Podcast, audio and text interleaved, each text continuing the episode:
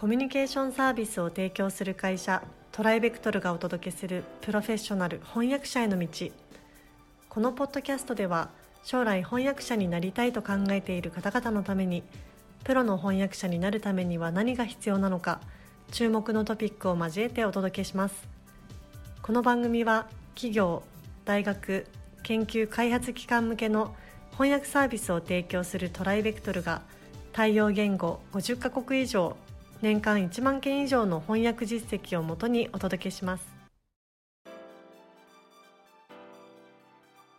皆さんこんにちは。プロフェッショナル翻訳者への道。今回もスタートさせていただきたいと思います。今回も富山さんにお越しいただいております。富山さんよろしくお願いします。よろしくお願いいたします。はい、えー、じゃあ今回も元気にいきたいと思うんですけど、はい。春ですからね。はい。はい、えー前回ですね、えー、とトライアルを、まあ、あのやるときに、えーまず丁寧に翻訳しましょうっていうお話があったと思うんですけども今回は、えーもう一つポイントがあるということでちょっとそちらをお伺いしたいんですけれども教えていただいてよろしいでしょうか？前回お話しした事柄とももちろん関係あるんですけども、はい、調査に時間をかけるはとい。うことをは心がけていただきたいと思います。調査？はい、えっ、と何を調査するんですかね？はい。はいえー例えば、まあ、例を2つ挙げたいと思うんですけど、はい。えー IT とかセキュリティ関連の文章が課題として出ている場合はい。特定のセキュリティ技術うん。もしくはセキュリティサービスについての文章の一部がポッと切り取られて出題されていることが多いんですね。でそのセキュリティサービスの名称が本当に実在するものであったりなかったりするんです。なるほど。トライアル用に架空のサービスをトライアル用に作ってある場合があるんですね。トライアル問題として。ね、そういうことなんです。はいはいはい。でそうなってしまうと分かったような分かんないようなそういう文章になってるんです、うんうんうんうん。それでもあの英語日本語から英語にするあるいは英語から日本語にするにあたってははい少なくとも翻訳文章の中では論理的に筋が通っていて特定のサービスが何を指しているのか想定できてないといけないんですね、うんなるほど。はいはい。それで言及されているサービス名とか技術名はい。が、まあ、新章のものであるかどうかをまずチェックします。なるほど。でそうですね、で架空のものであるならばはい、はい何の代用になっているかを見極めます。ああもともとそこに何があったかってことですか？そういうことですね。んなるほどはい。でそうするとあのぐっと意味が分かりやすくなってくるんですよ、うんうんうんうん。でトライアルの問題を受けた方はあはい。経験があると思うんですけど、はい。とうとう最後まで何に言及されているのか分からなかったっていう感想を述べる方が多いんです、はいでまあやむを得ない面もあるんですけどはいはいはい本当にポッとそこだけ出題されますので、うん。それでもできるだけ内容を把握していないとうん。論理的に破綻してしまう場合がありますし、指示代名詞などがごちゃごちゃになってしまう場合がありますのでそういうさあの背景情報をうん調査すると良いと思います、それ基本的になんかこうネット検索から始まるんそうですね。はい。でビジネスの場合はもっとそういうことが言えるんです。うん例えばマーケ関連のはい。文章がトライアルとして出題された場合あの一見分かりやすく一般的なことを言っていそうに見えるんです大抵は、はい。はいはいはい。ところがじゃあどういうサービスのどういうメリットがうん。どういう相手先に対してあるのかっていうことを整理して言ってみろと言われてもなんとなくわからない。っ なるほどはい。ていう文章が実は多く出題されるんですね。えーとふわっとした感じの。ふわっとした感じなんです、はいはい。でこれもやはりその文章の中に出てくる広告やマーケ関係のサービスが実在するものなのか、うん。まあするとしてどんなものなのか。うん。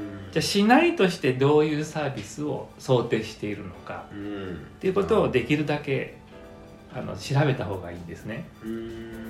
やはり似たような名称のものをネットで検索するとはいはい。裏が取れる場合があります。なるほどなるなのでまあ言い方を変えますとトライアルの出どころを見抜くと言いますか。ほどああどこから持ってきてるかってことはいですね。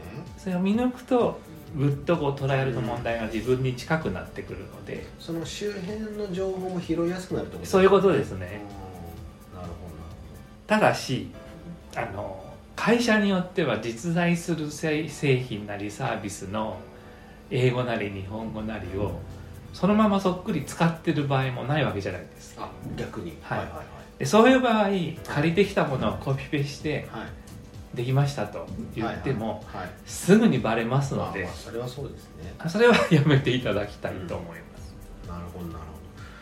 じゃあその調査ってなんかもう裏取りと言ったらあれですけれども。そうですね。あのトライアルの問題がうん。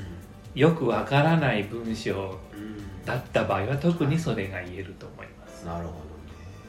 まあねもしかして皆さんやもうすでにそれをやってらっしゃるかもしれないですけどよりそこは注意してやった方がいいっていうことですか？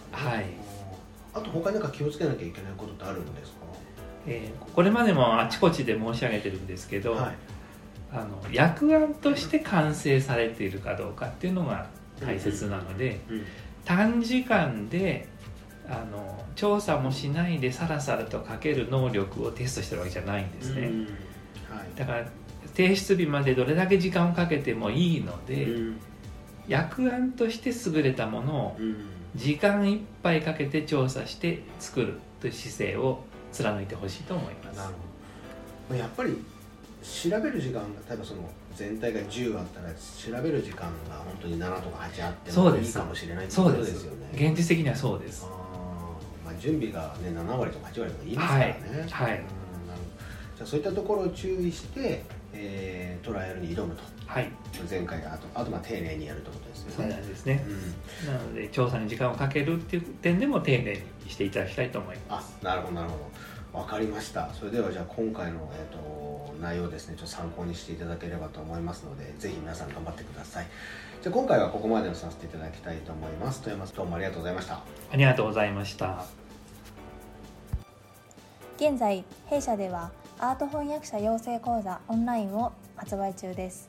この講座ではプロのアート翻訳者になりたい方向けに e ラーニング形式でアート業界全般やアートビジネスアート翻訳のポイントアート翻訳の未来についてなど総合的に学習できる内容になっております。ご興味のある方はトライベクトルアートでご検索ください。今回のポッドキャストはいかがでしたでしょうか？弊社では翻訳者志望の方からのトライアルも受け付けております。